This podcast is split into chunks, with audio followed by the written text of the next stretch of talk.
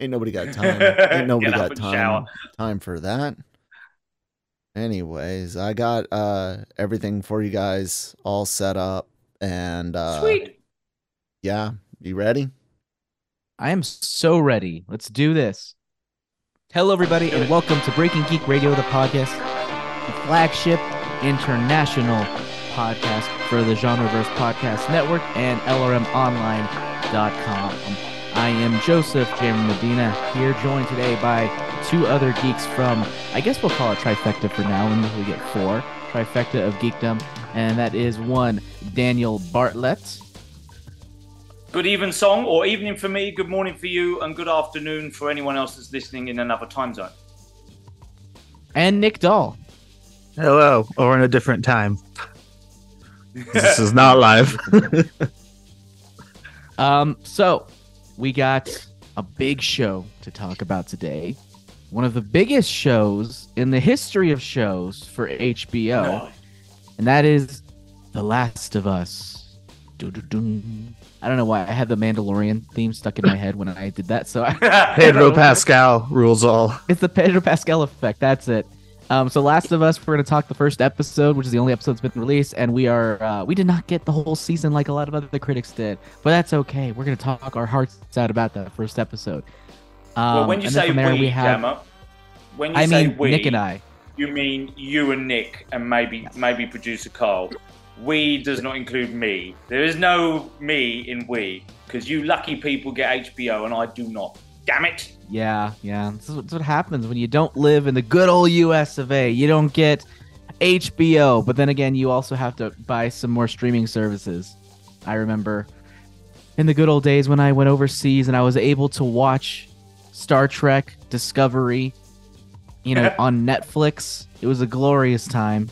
Such a time is now past. I guess I could use a VPN, but and I even have one, but whatever. I don't like to use it for that type of thing.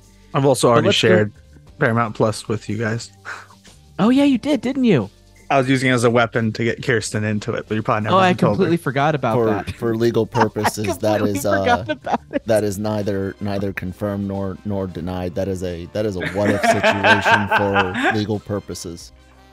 You can yeah, share passwords.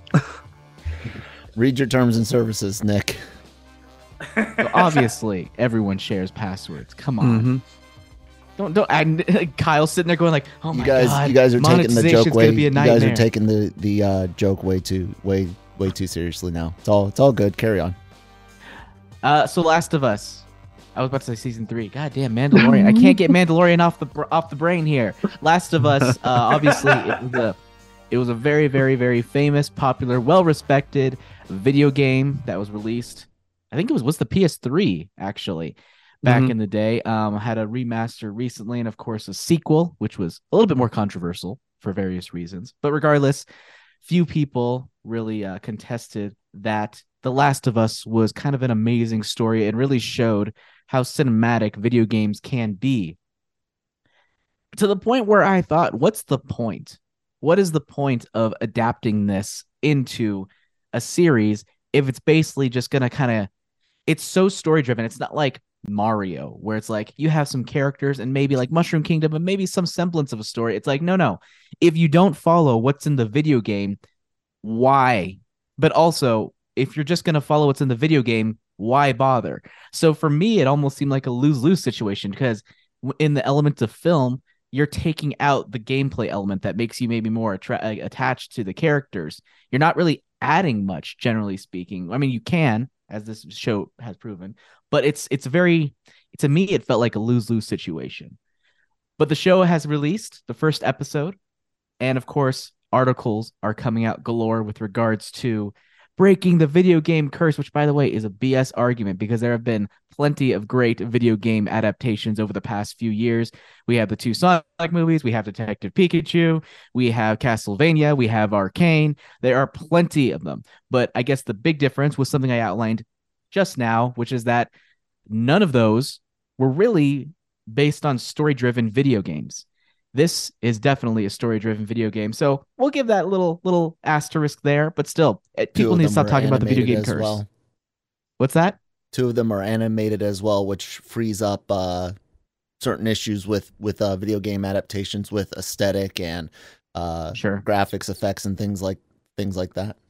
I would also say none of those are great, but a lot of those are good. You watch your Disagree. mouth. Sonic is freaking great. How great. dare you? Detective Yeah. Pikachu is a joy. Arcane, Pikachu- get the fuck out of Uh, here. the ones I've seen. Oh, no, they okay. were great.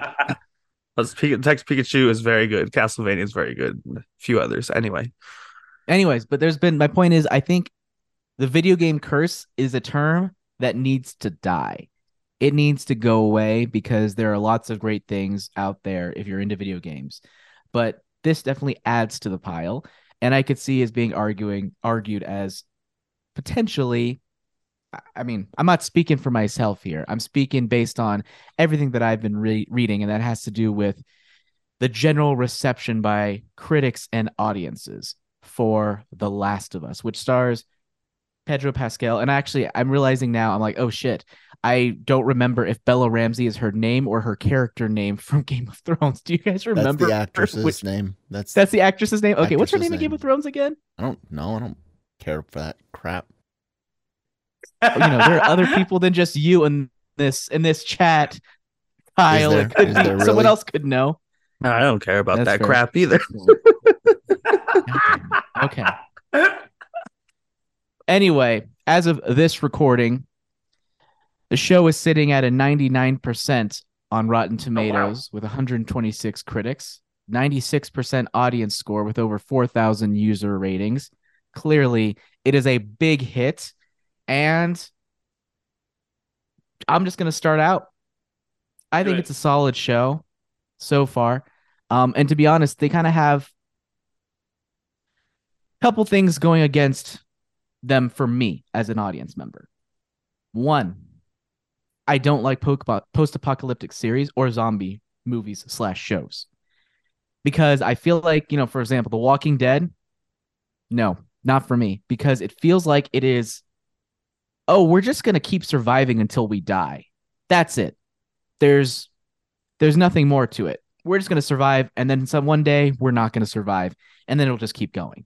It just seems there's no hope. I hate depressing zombie shit. And this is basically that. Hmm. And I'm still like, I never played the video game all the way through. I only watched my roommates play it. It was great, but it was still a thing where I'm like, ugh, I don't know if I want to watch it. I don't know if I want to watch, you know, tragedy porn on repeat or zombie stuff happen on repeat. It just wasn't, it had things going against it for me. Anyway, I am just going to throw it out there. I give this against all that. I give this first episode an A minus. I'll talk more about what I did and didn't like in the next section. But Nick, what would you say your thoughts were?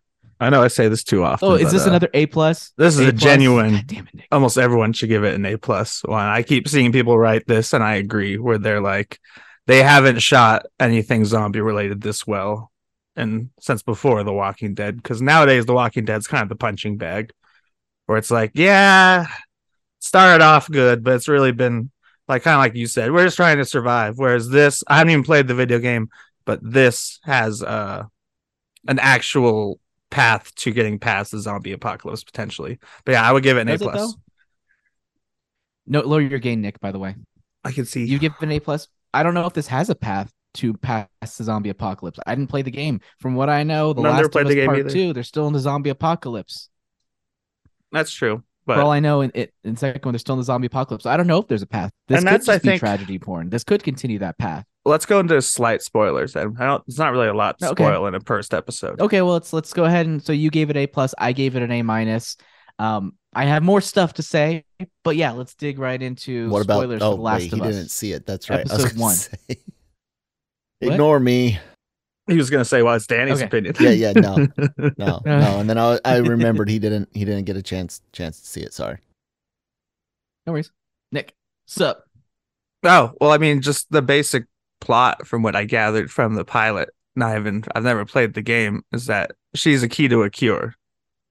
Which is why she's infected, but she's still fine. I mean, yeah, that So that's seem like a glimmer it. of hope. Where I don't think Walking Dead ever has a glimmer of. I mean, like even 28 days later, they're trying to like escape to like a base, but this is like different, and, and that one of them is ending. carrying a potential a, cure. Twenty eight days later, had a happy ending. Yeah, I know, but like in general, with your zombie thing, where it's like, and the other thing, uh, this opposed to The Walking Dead, is this season is the first game. Next season is the second game. They're not gonna draw this shit out for ten years. Well, that's good. Is that this confirmed? Is I actually don't recall. Is that confirmed? I don't recall yeah. them. Craig Mazin has said it's going to be a game. Craig Mazin. Mazin, yeah. Which, by the way, I love Craig Mazin so much. You too. He's uh in Chernobyl, but also he is involved in Mythic Quest. He plays two characters in Mythic Quest as well. He plays the Menonist guy as well as the publisher in the flashback episode backstory for CW. Um, I just think it's weird and random, but I, I thought also it was funny because in that flashback episode, I forget the actor's name, but the guy who plays Nelson Bighetti in Silicon Valley plays the younger version of CW, and he also plays the interviewer in the opening scene of The Last of Us. Yes, that's who that guy was. I was thinking, yeah, that was a really yeah. creepy scene. That was a great scene. So the show starts off really strong for me with just an interview on like a 1960s show. And it's just talking about he's talking with these two scientists one talking about pandemic and one talking about or i guess viral or bacteria based pandemic versus a fungal pandemic. And it was just engaging. Like i wanted to be there. That was super interesting. I could have watched the whole show about that. But quickly quickly they delve into they, they skip past that to 2003 where we get to see pedro pascal and his his daughter and sort of their day-to-day life and it's just super watching the day to day and their relationship and it, it's just so well done. Like i could have watched the whole show on that. I was fully in and this is kind of where my first critique why i'm not giving it beyond an a minus. After that opening sequence with the the beginning of the quote unquote zombie apocalypse i know it's not a zombie but whatever. It's a, it's basically a zombie. But it the zombie apocalypse I had a hard time latching on because to me, that second half just felt like kind of generic post apocalyptic thing, which is fine. It's just not a genre that resonates with me. So it took a while for any for me to latch on to what was happening. Um, you know, I think it helped when when the uh, Ellie, the other character, who's great in the the few scenes that she has. I thought she uh, she really nailed what I know about Ellie as a character from the video game, and it's just really fun to watch. And then um, her relationship with with Pedro Pascal is kind of the burgeoning beginning of that. I think is really interesting. But yeah, it took me a long time. Like I was kind of a little bit bored for about 25 minutes. That's my jammer um, bingo card. It was still there. You go. It was still way, good. I was to say Kyle said good. nothing official on season two. Okay, it was still good, but I wasn't fully engaged, and because I am not someone who's naturally disposed predisposed towards the genre, it was going to take a little bit more. And it did by the end, but it just, it was a, a big learning curve in that second half from the beginning.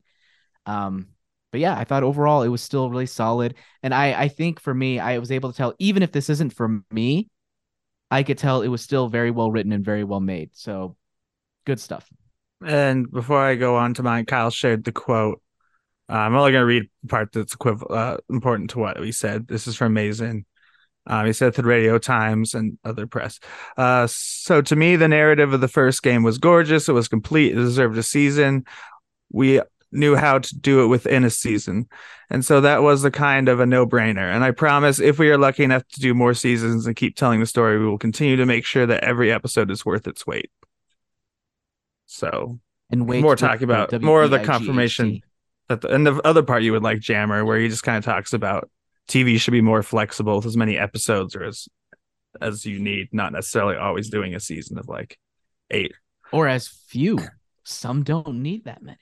Yeah. So I guess Marvel has kind of proved that sometimes you do need more. Otherwise, just it just depends on the show. Oh. You're always hoping. And I do remember shorter, being really but... annoyed. Speaking of Castlevania, I remember that first season. I was like, that was like an hour and a half, or I think it was two hours or something. I was like, that could have just been a movie. There was no point to divide that up into episodes. Um, so I guess you're full of shit, Craig. I disagree. TV needs to be very stiff and put into freaking into boxes. I'm obviously kidding. But um, what did you think overall, Nick? How, do you agree with me at all with regards to the steep learning curve in the second half of the episode? Because it was an hour and a half long episode. Yeah, that could have been two episodes. No, I was disappointed it wasn't longer. I could have watched that stuff all night. it was I don't know. It was it was really I don't know. I love yeah, it's great. I I definitely the I'm best not parts the at first Nick. half. No, you're laughing at I'm not Kyle. laughing at Nick. I'm laughing at Kyle's heavy reaction to that. Kyle, can you explain your reaction? You uh, you really you, It ro- you roll your eyes. You rolled your body at wa- that reaction. just the idea of it being being longer because I think that uh, I think overall this is pretty solid. I'm similar to Jammer in that it takes something extra for zombies post-apocalyptic to uh, get me, but not because I'm bored of it, but because I've consumed. I love it so much. I've consumed so much that I need something extra. Otherwise, it's just okay. Sure, I, I love blood and, and guts, so I can watch something bloody. But uh, this this has a little bit extra. I'm not sure how much, but it had en- enough that I was kind of interested. I think actually I liked it more than uh, Christine, which when it comes to especially live action dramas is really rare. That's like her bread and butter. I'm a comedy guy more when it comes to uh, uh, live action stuff or or action. Um, not not drama as much, but uh, Mhm. uh, I think that you probably could have cut about 10 minutes out of this and made it a little bit snappier or like jammer suggested maybe make it two different episodes with some some minor edits in in each one. But i i i find myself uh really frustrated on how many uh shows and movies these days are creating filler time with shots that are just and i'm not talking like never have an establishing shot but it's five seconds too long. You know what i'm saying? It's three Yep. seconds here 10 seconds there uh, a lingering shot or one one extra back and forth between um uh uh like Black Widow and and uh Kate Bishop in in Hawkeye the new Black Widow and and Kate Bishop in Hawkeye the whole mac and cheese thing went on for just like one exchange too many and it's things like that that really draw draw out runtimes unnecessarily and it is really getting grating on me. So that's why i kind of was like oh god you wanted longer? What what else were they going to do? Stare at mm-hmm. him staring at something for for another 20 seconds? In Nick's come defense, on in Nick's defense, he doesn't want to expand it within. He wants there just he wants just to keep watching it. So in his defense, there's that. But I get you come from a, a Robert Rodriguez school of editing there for sure in terms of like finding those moments and just snipping them out from each scene. as and there's times like, for it. i mean there there are times to to breathe in the the scenery. Uh i you, you think of films like yeah literally breathe, breathe in the scenery. Okay, i said that was a said it meant it reference. Sorry, um what was that that was a glass onion reference. I Oh, used a sorry. word that doesn't exist. Um, so you, you think of, of movies like Lawrence of Arabia is one that's always always brought up for having those like uh, uh, cinematic scene setups where you just get to appreciate it for for a moment. Uh, some of the shots in in uh, Gettysburg are, are amazing, taken there at the at the battlefield in, in Pennsylvania. But it's it's becoming pervasive through everything and not every genre nor even every movie in a genre that d- does lend itself to some of that needs it and sometimes it feels like they're padding out runtime i don't You're sounding I like me, know. Kyle. I love it. We don't agree on very much, but you're sounding like me. Gotta Is this my how sexy I tongue sound out. all the time? yeah, you're janiting it. Um, No, but, um, Nick, Yeah. go ahead. You were talking. You you mentioned some stuff before. Well, Kyle go. said it. I just want to build off kind of what Kyle and you were saying, but I think it's a bit. I I didn't even notice that in the show. As far if there were too long of establishing shots or something, but I really like something I really love is Breaking Bad does the best, where it's like, okay, we're watching a cricket for like thirty seconds, and it just adds everything to the scene. Done well, I think that's a superior. Depending, it depends on the genre, but done well, that's a superior way to do an adult program. It. If there's a point to it, sure. But if there isn't, then don't. It's called art. dude. I'll give you a prime example of, of one that I, I liked recently, and I'm going to talk Okay. anime. There's a uh, about a two minute um, scene in Chainsaw Man where uh, one of the characters, Aki, just goes through his morning routine, and it is a sound designer's like a person that appreciates sound designs like wet dream. If you ever get to watch Chainsaw Man, watch it with headphones on because the the sound design and mixing and everything is is freaking amazing. and it does it, it's actually anime only it doesn't exist in the manga even it was used very purposefully to establish this this uh, connection be- between the audience and the character and it allowed both the artists and the the sound team to really show off what you you can do with this with this medium. I fully appreciated that. I wouldn't cut a single second a single frame out of that but it was appropriate. There's I have no problem with ones like Nick said that are that are used appropriate. So anyway, uh, I think I'm part of the reason I probably they also based on what Kyle said about seeing all the zombie stuff and make it harder to impress him because of that is that I've been avoiding zombie stuff for like the last 10 years because I've been sick of it until yeah. this. Like I've been like, you know, Zombieland. That was one of the last zombie projects I watched intentionally because I was just like, no more. Like we're down to meta zombies. Like screw it. Um, so that's why I really found this engrossing. Obviously, the first half is the most interesting half is with the backstory. Like I agree. Well, uh, is that obvious? You I mean you said it already. I meant in that way. Agreeing with Jammer, okay. the first half's the most interesting half because that's that's the emotional half, and the second half is more introducing you to the world but I do feel it had to be both had to be one episode, not two, because I would have felt very wanting if they had ended after the tragedy and not at least started showing us the new world before. Well, they could have started what comes and next. cut off when we first see him. Well, I would have wanted to meet Ellie too in the first okay, episode. Her that's being, fair. from what I understand, a more important uh, or the bigger protagonist in I don't know the game, the games. I don't know. I know very little about the games, which I think also help. Some people who have played the games have a different opinion of those who haven't, because this is one of the I've I've been reading at least from people who played the games and post memes and stuff. This is the closest one to one adaptation down to the exact framing of a shot that matches the exact framing of a cutscene, including the color of the shirt, the color of the brick behind him, exactly where he's standing against the brick I've seen a lot of people posting comparison pictures like that. So yeah, I loved it. I'm excited for first excellent show of the year. Kaleidoscope was fun, but this is the first excellent so far. So like think, you said, uh, the reviewers gave it like 98 or something, and they've no, actually seen all of it. 99% of critics gave it a positive yeah. review. Um, I don't know which ones saw the whole thing, but I do know mm. some critics, some major ones, were given the entire yeah. season. So I don't know if the reviews I don't know if the reviews based uh, whose reviews are based on entire mm-hmm. seasons versus on one episode. Fair enough, yeah. Because I've seen a lot of people tweeting who have seen it all, and I'm like, you sons of guns. I think uh, that first half was just so good. Um, that the character, the the girl they got who the girl they got to play the daughter was very good because she she essentially is the main character of that first half, and she carries it very well. Um, and I like the dynamic between her and Pedro Pascal. Like that whole setup was just really good. And I was just like, oh yeah, she's definitely gonna die. Like she's uh, not uh, going very far. like she's she's dead. Spoiler. And they carry the sense of dread very well, and not mm. like in you know, some of the movies they're like explain what happened on the news, or you see the perspective of someone who knows more about what's going on. And this one, it's just like this is what the perspective is from her point of view. She has no idea what's happening or why it's happening kind of got Dawn of the Dead vibes from what 2006 mm. what year was that? Less extreme and intense, but definitely ha- I think probably slower, slower burn, but has more emotional weight, even if there's less kinetic sort of energy from it for most of it.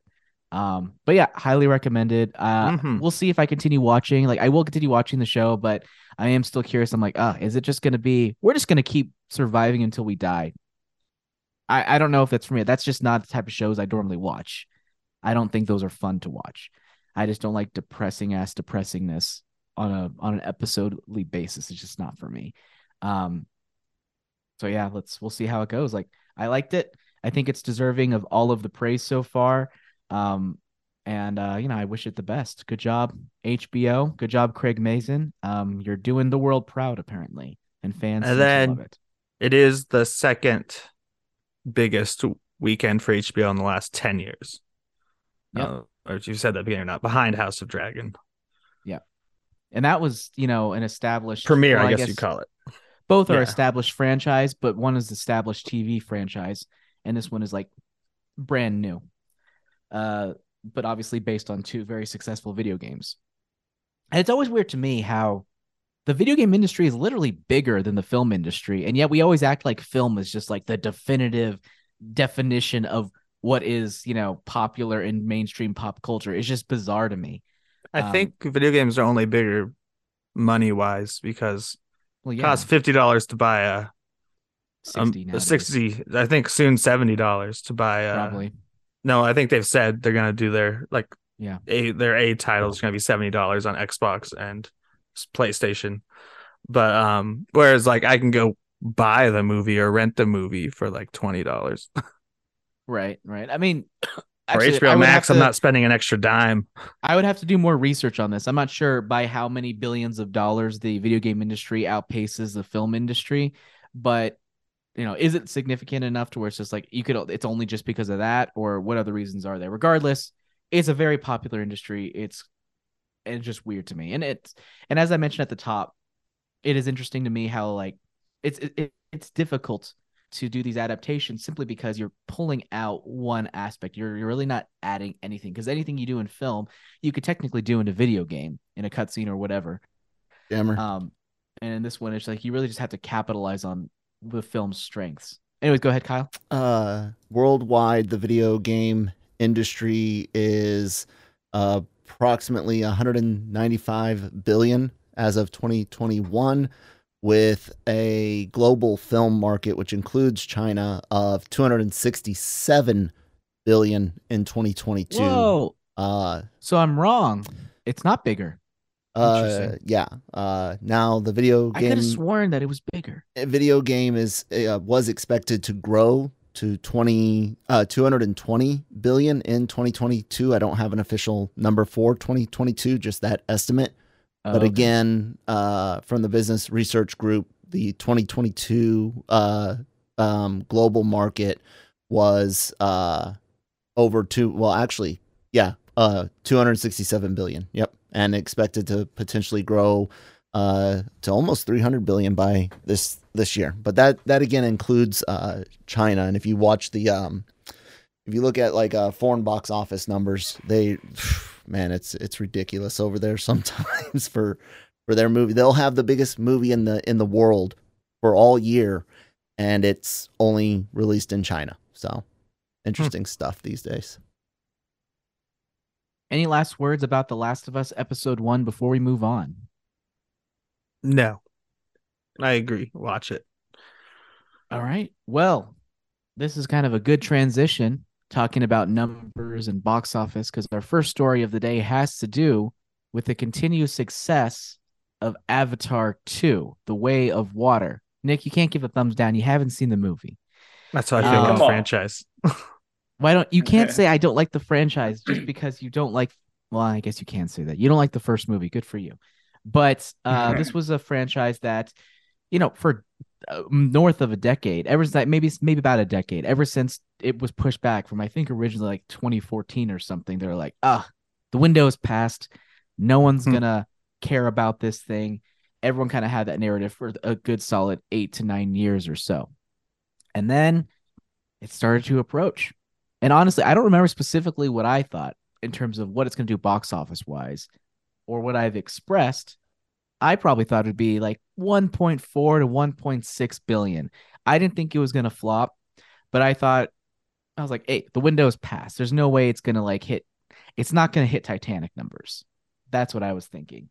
Um and the narrative around it pretty extensively was pretty negative. Um, as recently as a couple months ago, you had some fanboy reporting out there. Uh, and this is in addition to actual reporting, but the fanboy perspective is, is everyone kind of talking about like, hey, this is going to be a flop. Um, there was one article that talked about the film may only gross 150 to 175 million dollars domestically. Uh, and we'll talk about where the numbers are in a few seconds. But a lot of projections were in that realm. Um, I know recently Kyle and Manny were talking box office numbers prior to the release, and Manny was on point with uh, the the opening. He guessed 130 million dollars domestically. The movie made 134 million dollars domestically, And I remember the narrative at that point was the box, not the box office, the stock market for Disney went down following that weekend because it didn't do as well as they had helped, they had hoped it would do, what they thought it would do. Um, but per usual, no one is taking into account the James Cameron effect. And that you know, Kyle rolls his eyes. God, you need to get that checked out, dude. That's like a chronic problem. Um, James Seems to Cameron only effect- happen when I'm around you guys. I don't get it. um, but Kyle made a funny statement, not a funny, but it's a telling statement. He says, "No one we know personally was dying to see this, nor any that have given it much more than a B range grades. Where and who are these fans?" So I have a couple responses to that. Well, a, the James Cameron effect is basically bringing people into theaters who don't normally see movies, and these people don't talk about it online. And these people who you said who didn't want to see it or were dying to see it, did they see it, Kyle? What's that? Who? the people who weren't dying to see it that you knew, did they end up seeing the movie? Most of them haven't. A few have. Really? Yeah. Interesting. I know I Like, have, Br- but I Brian- knew I was going to see Like it. Brian didn't even want to go. He went because someone wanted wanted him to go. well, there you and go. he there you valued- go. He valued the uh, relationship. Who was that someone? Then I'm not going to out his private business. Well- it's not like a well, no, no, I'm romantic not gonna- someone, but My point is, is that it was, it was, was it someone who's normally like all about movies, or was it like just a normal being? No, it's someone that's a that's a movie person. Like that's Damn their it. that's their thing. Why are you dismantling my theory? Look, and and this whole idea of the of the James Cameron effect of of bringing people to movie theaters that wouldn't Trademark normally go Joseph see it. Let's Medina. see. Let's look at his his uh let's look at his filmography. We have Avatar: The Way of Water 2022 and then Avatar 2009. Before that we have Titanic, romance film. Romance films were huge in the ni- 1990s. True Lies in 1994, action film with Arnold Schwarzenegger. On the follow-up from his 1991 Terminator 2 which came after the super uh, uh, big, again, 1989, The Abyss uh, sci fi movie. What was really big in the 70s and 80s? Oh, yes, sci fi, because back three years before that, we had 1986's Aliens. This, this idea of the James Cameron effect goes back one freaking movie, Two movies. Avatar. Everyone thought thought Titanic was going to flop. It was a romance film. I don't really. Everyone I thought Titanic was going to flop. I it's was- a three-hour romance I was film in 11 a genre that excels at freaking ninety-minute quick in and outs. I was 11 years old at the time, so I don't remember reading the news stuff. And you must have been what eight then? So I don't know how much news stuff. you Dude, I went to film school. from I read about this shit. Okay, then good. Um, uh, he's got two. My point Two is, films. I, I went back and looked at this stuff because I'm a fucking nerd. So, And I yeah. remember, I know reading back like older articles about how like, oh my god, the the the the budget for this is ballooning.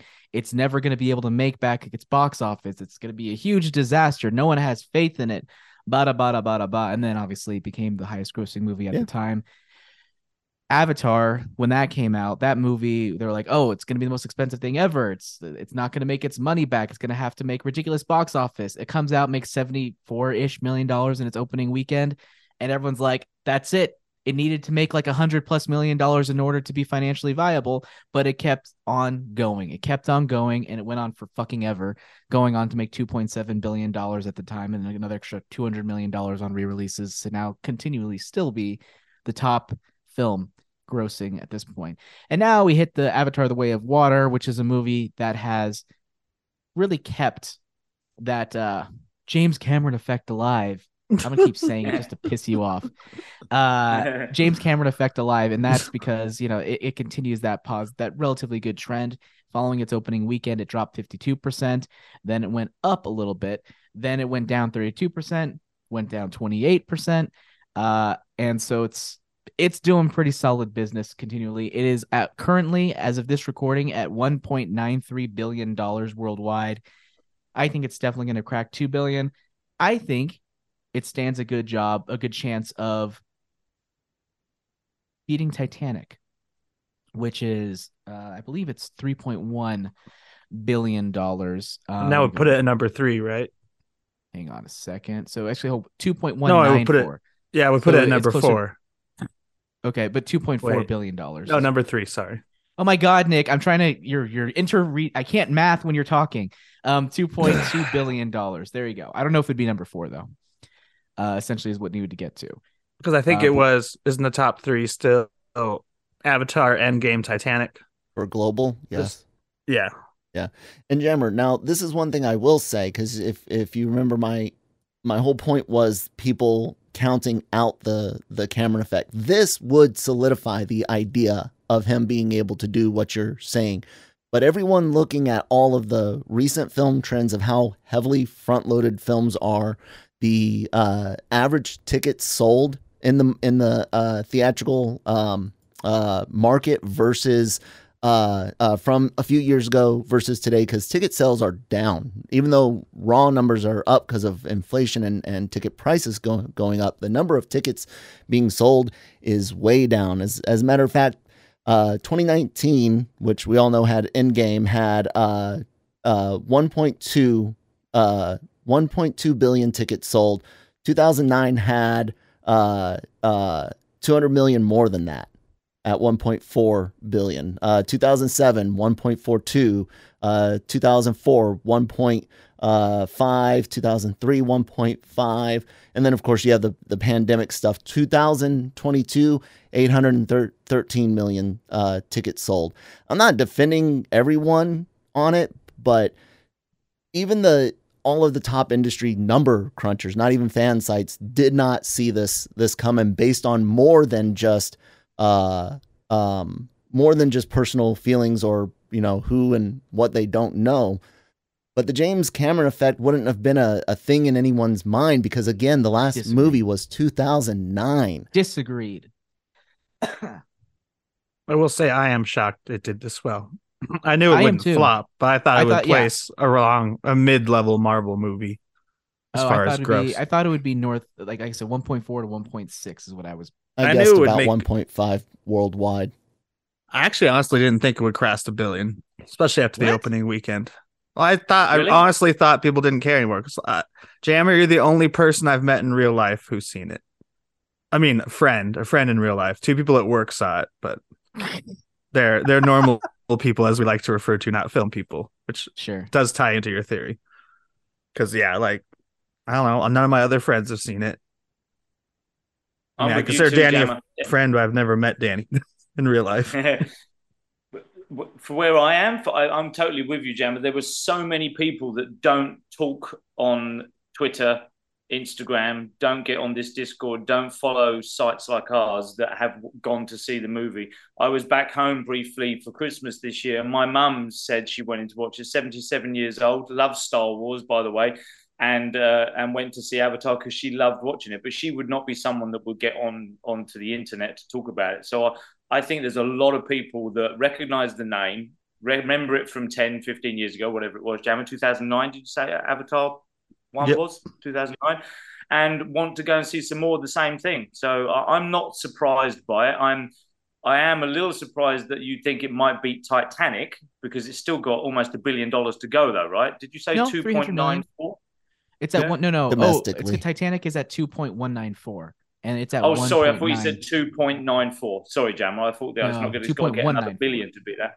That would Did that you- would I don't know be you- that would be that would be Avatar one if they were to get to two That, point that would be impressive.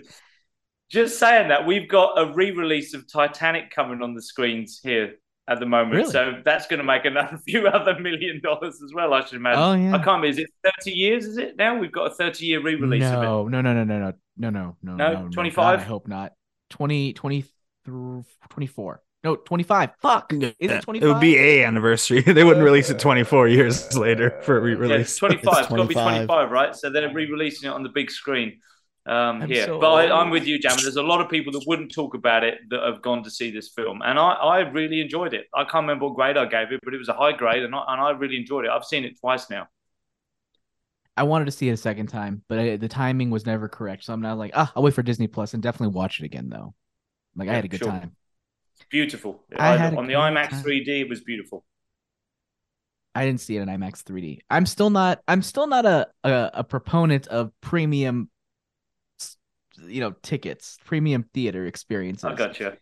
I, I know. understand. I'm, I'm I weird. get I second, really the second time I watched it was a regular screen, and it is a stark difference. Normally, I would be with you, Jam. I, I totally would would say that, but this was a huge difference between the Well, like- IMAX 3D and the regular big screen. I But think I'm the normally sound with you. system, the sound system Yeah, is, is definitely for makes a big difference for sure. Um, and then just sit closer to the screen. Just fucking sit closer to the screen. It's the same. I like it shit. bigger and louder, but I haven't seen a 3D movie since the pandemic, and I don't intend on ever seeing a 3D movie again. Yeah, me neither. I'm not a huge fan of 3D. The same shit, Kyle. Yeah, I wasn't expecting it to be this big, so good on it. Yeah, good job, Cameron. They they secured the a future for don't buy a bigger monitor. Just sit closer to your monitor. You- oh my god, you don't even understand You human don't anatomy. understand how fucking smart I sound right now, Kyle. I'm like beyond your kin. You need you need lenses and, and things to make that to make that work. Jammers saving money tricks. So yeah, it'd be a clever way to say that. But Jammers Jammers the save type money. Jammers the Just type go- of per, Jammers the type of person that bought the the giant magnifying glass to uh, increase the size of his of his like tablet screen when those when those were a thing. No, but I, I was the type of person who got that from my original Game Boy back in the 90s. you could just held it closer to your face. I sure that's a good point. I should have done that. That was stupid. Um, all right, cool. Let's move on to the the other couple stories we have going on, which are both trailers. I put one in here for you specifically, Nick Doll, because I know how much of a fan of the Scream franchise you are. Personally, I'm not a huge fan. I think I haven't watched it since Scream 3. I think whenever that came out, I, I watched that one. Not I didn't watch the show. I didn't watch the other ones that came out either. Uh, so it's I'm not a huge fan, but I did I did like the original back in the day, and I I always I'm always a fan of seeing revivals really uh bring back the spirit of the original and kind of exist beyond its means in a good way. And so when this one came out, I was like, all right, I'll give it a watch. Let's see. Not really excited for it because I didn't see the fifth one or the fourth one. But whatever it was a good trailer. Um, it showed, you know, a, a ghost face, you know, going around a convenience store, chasing down our leads, and uh, you know, more stuff that ties it into like the original franchise and freaking uh, the legacy of Ghostface. You got Ghostface fanboys, you know, with uh, having Ghostface memorabilia in their Ghostface themed layers, and it's just, I don't know where this is going, but it's interesting and it's entertaining to watch. So overall. I think it had a great opening. I just think it had a bad title. Like, you know, Ghostface Takes Manhattan would have been the obvious direction to go this. And I'm just very disappointed they did not. But Nick, as a actually no, before we go to Nick, because we know Nick is gonna give us an A plus trailer. Danny, what did you think of this of this trailer for Scream Six? I was pleasantly surprised by how um, how much it's got me interested in actually watching the movie. I'm not like you; I wasn't a huge fan of the franchise. I mean, the first one was great. I did watch the previous uh, number five, but other than that, no interest. But what I liked about this one was it wasn't. It was it was one of those strange trailers that was showing us a lot, but a lot of it was misdirection. I think. I think it was throwing a lot of the screen for us, but not necessarily telling us anything because it would, could contradict itself quite easily giving us full sense of who might survive, who might die, and what what or who um, the ghost face killer could be, etc. So I, I, actually found it quite interesting, and therefore it might have my attention. Uh, you know, even bringing back what's the name, uh, Hayden Courteney Patisserie Cox. or whatever her name is. Uh, I thought I just Courteney it- Cox. to me. No, he was talking That was about uh. Kirby from uh from Scream Heroes. Four. Who was the who was the, Oh, who was yeah, the, Hayden uh, Pannier or something. You Oh, we both Hayden pronounced it wrong. Yeah, her. Yeah. Yeah, She was in the what fourth one. patisserie. Oh, yeah, okay. exactly. um, but just it, it had enough going on and enough something new stuff to make me think this is this is actually going to be worth it. Even if there was one bit of it that made me think, yeah, this this is trying to throw us curveballs and stuff, and and obviously at the moment they're probably at risk of being sued by someone. But there was a scene in the trailer where Courteney Cox's character is on the phone to the Ghostface killer, and in the background uh, the Ghostface killer is um, uh, killing someone that's in the house with Courteney Cox. So I'm like, well, then that implies that there's two killers, right? But that could have just been so. clever editing of the trailer because there's no way he was talking the way he was talking and stabbing someone to death without being It's slightly a out of breath. fleet. It's like Iron Within- Man well, this 2, is- wondering except with ghost faces. this is what they're trying to do. Uh, I don't think, and they even hinted at the fact that it might be a supernatural thing. I don't think they can go that route, but there's nothing to say that the so, no. screen world is not supernatural just because we haven't seen it before. But anyway, all ifs, buts, wants, maybes, clues make me interested in it. So I was pleasantly surprised that I'm interested in watching this film. Well done, Scream So- 6 trailer. thank you. So thank you for mentioning Hayden Panettiere because I was just like she looked familiar, but then she they cut away, and I was like, oh, I forgot about Yeah. it. So thank you for pointing out why she looked familiar. Um, anyways, Nick, tell us about why this is an A plus trailer for you. It's not an A plus trailer, but I was very happy Oh. because I don't think it's gonna be. I mean, the last one wasn't an A plus movie either. It was just a return to form where they actually had something to say in the last movie, and it was commentary on toxic fandom and uh requels, which is why it was intentionally not called Scream Five, and this one is called Scream Six. That was to make fun of all those movies where it's just like here's the it called, original Scream? title. Yeah, the last one was called Scream, isn't because They that's it's making it fun. Scream. that would have been another. They Yeah. called this one the Scream. But um, fun. but I, that's my worry is I don't know what they'll have to say about the franchise. I feel like you can go two directions, but one of them similar to the other. The last one is someone else pointed this out online that you could. It almost seems like this one could be about people who are less obsessed with the stab movies, and maybe they did like a true crime, you know, docu series, which we see all the time about Scream, like the events of Scream. So it could be more about people obsessed with true crime um, which would be an interesting way to go. The other interesting way to go would be like the Joker effect, um, like from the movie Joker, where there are a bunch of them who are just like we worship the ghost face, like because one of because I someone else also pointed out that that might not necessarily be one person's private collection of Scream memorabilia, including Yep. the TV that killed a character is literally in that room, and like clothes Oh, that were worn when that. people were murdered and stuff. It could actually be a muse- an official museum that was put together that is causing more of an obsession. And I do think the idea of Ghostface takes Manhattan is an intentional intentional way to skewer other horror movies that have just been like, and now it's set in New York City, or even like Muppets take Ma- like you know like like we're doing that franchise thing intentionally to be like, hey, look how, and they'll comment on it in some way. But We need Yeah. uh, Scream in space then. uh, I would love. Yes. Scream X. So no one, Scream no one would hear it though, Kyle. No one Oh, would hear it. that's you would call it. No Ah, one you can hear you thing. scream. That'd be the You name s- of the You movie. said the thing.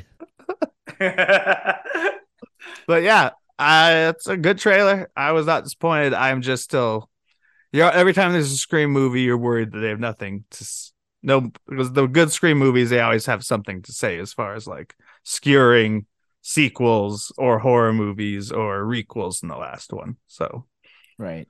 but I do like the new setting. Been So that's in addition to being a horror series is like satire, not Yeah. necessarily parody, but satire. yeah, because Scream is all Yeah. about satire. That's what makes it special.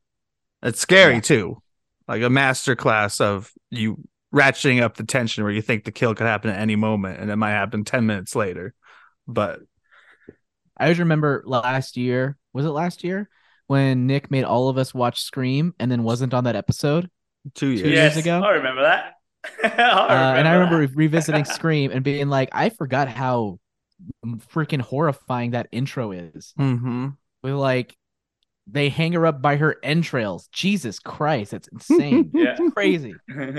Um, a lot of horrific things. The last time I saw it before that was probably a solid ten plus years prior. Um, so yeah, it was very surprising. Just like, yeah, it's satire, but it's like it still takes its killing very seriously. And they're doing the uh Avengers Endgame thing where it's like, well, I remember hating it, but now I have to go back and watch Scream 4 because I don't remember shit about Kirby, Mm. his character. So I feel like it's very Before intentional to be like, it. yeah, exactly. That's exactly. Yeah, it's like, well, I guess Scream 4 was important now again, or at least knowing, remembering anything about her. But because that was their All first right, attempt well- to like reboot it, you know, and Yeah. no one saw it. Well, let's move on then to the next trailer, which is very more fanboy friendly in terms of Star Wars, it being Star Wars, and that is The Mandalorian season three. Uh, Woo, woo. of course, More we- Pedro. We, see, we see Baby Grogu and you know uh, the Mandalorian continue on their journey. This time to Mandalore, uh, and you know to I guess do stuff with more Mandalorians. I'm not really sure, but if you're digging the tone of the Mandalorian, this trailer has it in spades, along with the the lovely theme song. Personally, I think uh, I'm waiting for I don't know. It looks like more of the same. I don't really know where it's going because the first two seasons were very much about, I guess, reuniting Quests. Grogu with his kind, his quest, and what is what where do they go next? Obviously, there's something. It's going to be more focused on the Mandalorian himself and his own personal journey. How that ties into the other Mandalorians, we'll have to wait and see. Or maybe I re- just forgot.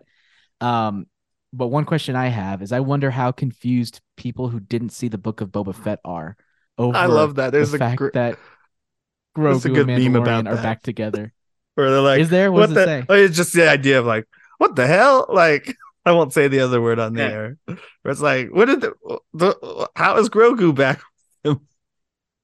Yeah. That's why you apparently have Danny- to watch uh, all Star Danny, what Wars, did you like think? Marvel. I loved it. think of this I, I, I got it got me in the jellies. Uh, I, I'm, uh, I'm I'm super stoked. I think the la- last time I was on, I think I, I made it quite clear that I'm stoked about Star Wars stuff this year and not so stoked about Marvel. And this trailer just it just it just got me. It just I felt all, and obviously Star Wars means different things to different people. But for me, it just felt I felt all giddy with the Star Wars stuff. You know, there was things I recognised and new things that I like and characters that I remember and. I just felt excited by it, and I just don't have that feeling with any Marvel stuff. So I'm super happy that this felt like Star Wars to me. The only gripe I have, and it's minor, is that they he said this is the way. He said it the second time towards the end of the trailer. I don't think he needed to say that. When Grogu um, uses his force power to push that creature away, I don't think it needed anything said over that. That's my only gripe. But Mm. we know this is the way. That was the nice statement. But uh, listen, uh, that if that's me griping about this trailer that they use that line once too many times, shit. I thought it was great. I feel Star Wars in my jellies, and I can't wait till March the first. I thought it was great. There was even lightsabers in there. Awesome. Give it to me. Give me the stuff I like. Looks like another flashback to the younglings. Yeah, more But flashbacks to the no uh, problem the with that. So What do you think, Nick? I also I really enjoyed it because I never know I'm excited for a Star Wars show until it gets close. But as Mandalorian's obviously one that I trust at this point, even though you've kind of said it, it is kind of more the same each time. It also didn't really stretch its legs much farther past the films where it's like, hey, look, you remember this suit? You remember this alien? This one we have a salacious crumb species in a tree. Like, you know, it's but That's I really am with this. I really am interested going into the new plots, which I assume in the la- and Boba Fett, he's told he has to go to the certain waters of Mandalore in order to be accepted back into his tribe because he stupidly admits when he could have lied that he removed his helmet to the armor. So that's his quest. Is he's like he won't be a true can't lie. Mandalorian. You can't lie, man. Then you're going to Mandalore. Lying is the way. but um, and then is the also there's the big. I'm I mean I'm also sure we'll see more. We see the guy in the cloning outfit that we've seen since season one on Coruscant, which is also interesting. 'cause That's a location we haven't seen. Hang in on. live what do mean the guy in the clo- what does that mean? The guy in the cloning outfit. What does that mean? The The guy from the first season, yeah. So, I didn't hear what you said, Kyle. scientist, the doctor scientist that that was working with uh uh um the bad So- guy in season one. He's he was the one that was like you know Who wa- who walked away? Who who The one worked that with- originally to see hired the baby. Mandalorian to find the thing. Yeah, he was working with that guy, and then he was in that guy. season two. Um, or at least we saw a hologram of him in season two working on some Oh. project. I'm annoyed because I don't want to revisit the seasons because it's like, but I, I feel like I should because I, I clearly don't remember enough.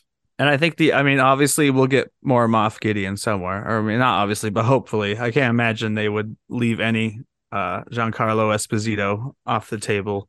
But um, and I also like the other plot is likely to be kind of the clash between two different groups of Mandalorians, uh, as far as Boca Katan, that's her name, right? Bo-Katan. Bo-Katan. I don't know what mine was from. Uh, she obviously wants the dark saber and has to earn it in combat in order to be to reach the role she wants, which is head of Mandalore. So Didn't Mandalorian blow up? Or am I just thinking of no it was it I'm was thinking of raised Planet but it wasn't blown up. The wasn't planet blown still up. exists. I mean, you see it in the trailer. I'm So- thinking I, I think I'm confusing it with Planet Vegeta from Dragon Ball Z. I don't know why. Not you're not confusing it That'd with be any of the yeah. Star Wars planets that were No, blown not up. confusing any of the Star Wars planets. well, you know, because the Mandalorian, the Mandalorians are like a race of like warrior race of people who have, I get lost their people. And in Dragon Ball Z, you have a, a race of warriors whose planet was destroyed, so there aren't that many left. But as the series goes on, you find out there's a lot more left than you thought. There's I said- similarities. I just have I have two questions for you guys. Um, when the X-wing pilot from the first two seasons, or at least the last from season, Kim's, Mr. Kim. yeah, Mister Kim says there's something darker brewing. Do you think they're talking about the first order already? I have no clue. I mean, they That's a should be at least that's- eventually. That's such a generic line. I'm like, it's there's always something darker brewing. We'll And then throw do that you in the think- Yeah. The clone Just a guy Coffee. Has anything to do with the Emperor's return. There's something dark brewing. Okay, and it's done. Here. That you is go. about- Kyle coffee. seems to agree with me on both of them, just based on his head shake. But yeah, the other one would be related to the return of the Emperor or Snoke or whatever. The idea of they've been trying to clone Force sensitive or at least use Force sensitive people like Grogu to create clones, as Yeah, is hinted at in think it's season two. First Order. I, I think that they're referencing First Order in, in, in this one. It was 'Cause that if they- comment. when That's the the first thing that came to my mind without diving too, When is the getting my brain too involved with it. It's a This is little five- over five years after Return of the Jedi. Yeah, I I assume we're close to the seven years. If you if maybe there's a year between seasons, who knows? But so we're within at the at the least we're within 15 years of uh Force Awakens. So obviously would they you would be feel if I rising up in some way. The first two seasons happen over the course of five days. That would be impossible, but it's possible five months. I mean, I don't think I think two years. That's a stretch. I think. Um, I think Even with Well, the long's Book of the Boba Fett stuff. a galaxy far, far away. What's that? Maybe Ooh. the sun rotations around moons are all different. Maybe five days is five years in, in Earth time. Sure. Interstellar. um. Okay. Yeah. I mean, I think I think this this looks okay. This looks good. I need to. Uh, Mandalorian has always been a weird series for me because I love the feel of it, but it's just I always feel like there's not enough story in each episode, and I just I'm hungry for like something a little bit deeper. And I think season two was a little bit more ambitious, but it was. The problem I had with it is that it, I think it relied too much on pre-existing lore, and it felt like it didn't have confidence in itself. So it's just like let's just throw this other thing at you, and let's throw this other thing at you that you're gonna like love. Um, and I'm hoping that this kind of finds a, a better balance of that. Now that you know, uh, what's his name, Din Djarin or the Mandalorian, is like no longer leveling up his armor and stuff, or doing like it'll be less Less questy. almost like a video game, less questy, less like you need to go to this place and do this thing, and then you'll get this. then I'll do you this favor. that will help Yeah. you do this, and I'll do you this favor. Yeah. Um, Uh, well, I mean, as far as wanting to get deeper into stuff like Star Wars and have it be less shallow, have you started watching Andor again yet? No, That's exactly the Star Wars you're asking for. I know, I know. Like I'll get to it. I'll get to it. Fair enough. But yeah, that is all I have to say about Mandalorian season three trailer, and that brings us to a close in this latest episode of Breaking Geek Radio, the podcast. Dear listener, thank you so much for taking the time out of your busy day or letting us join you in your car trip to your or to your commute to whatever job that you're doing to make this world a better place. We really appreciate it.